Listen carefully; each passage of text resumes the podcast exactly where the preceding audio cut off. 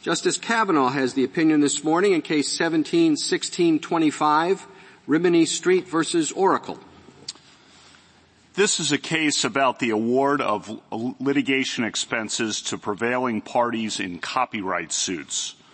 The Copyright Act gives federal district courts discretion to award full costs to a prevailing party in copyright litigation. In the general federal statute governing awards of costs, Congress has specified six categories of litigation expenses that qualify as costs. But the $12.8 million award of costs to the prevailing party, Oracle in this case, covered litigation expenses not included within those six categories, such as expenses for expert witnesses, e-discovery, and jury consulting.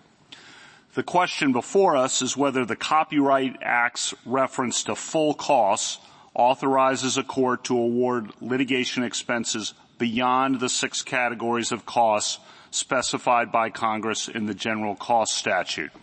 The answer is no. To try to sustain its $12.8 million award, Oracle advances three substantial arguments, but we ultimately do not find those arguments persuasive.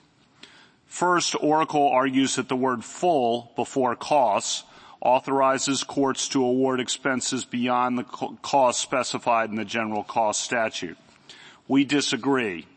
Full is an adjective that means the complete measure of the noun it modifies. As we said in the case earlier this term, adjectives modify nouns. They pick out a subset of a category that possesses a certain quality. The adjective full therefore does not alter the meaning of the word costs. The word full operates in the phrase full costs just as it operates in other common phrases. A full moon means the moon, not Mars. A full breakfast means breakfast, not lunch. A full season ticket plan means tickets, not hot dogs. So too the term full costs means costs, not other expenses.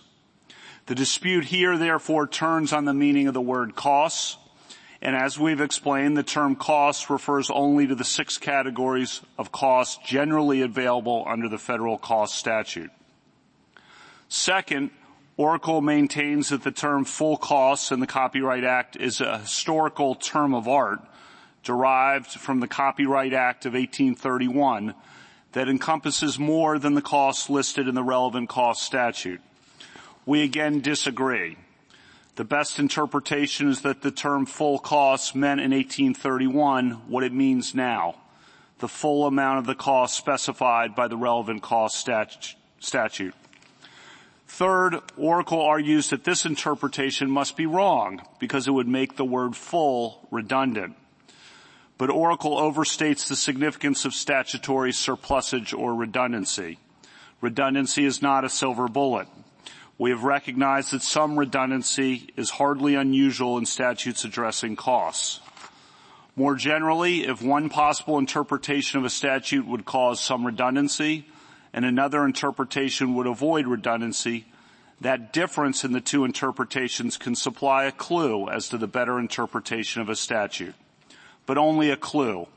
Sometimes the better overall reading of the statute contains some redundancy. In sum, the Copyright Act authorizes federal district courts to award full costs to a prevailing party in copyright litigation. That term means the cost specified in the general cost statute. Because the U.S. Court of Appeals for the Ninth Circuit upheld a $12.8 million award of costs that covered expenses beyond those specified in the general cost statute, we reverse in relevant part the judgment of the Court of Appeals and we remand the case for further proceedings consistent with our opinion. Our opinion is unanimous.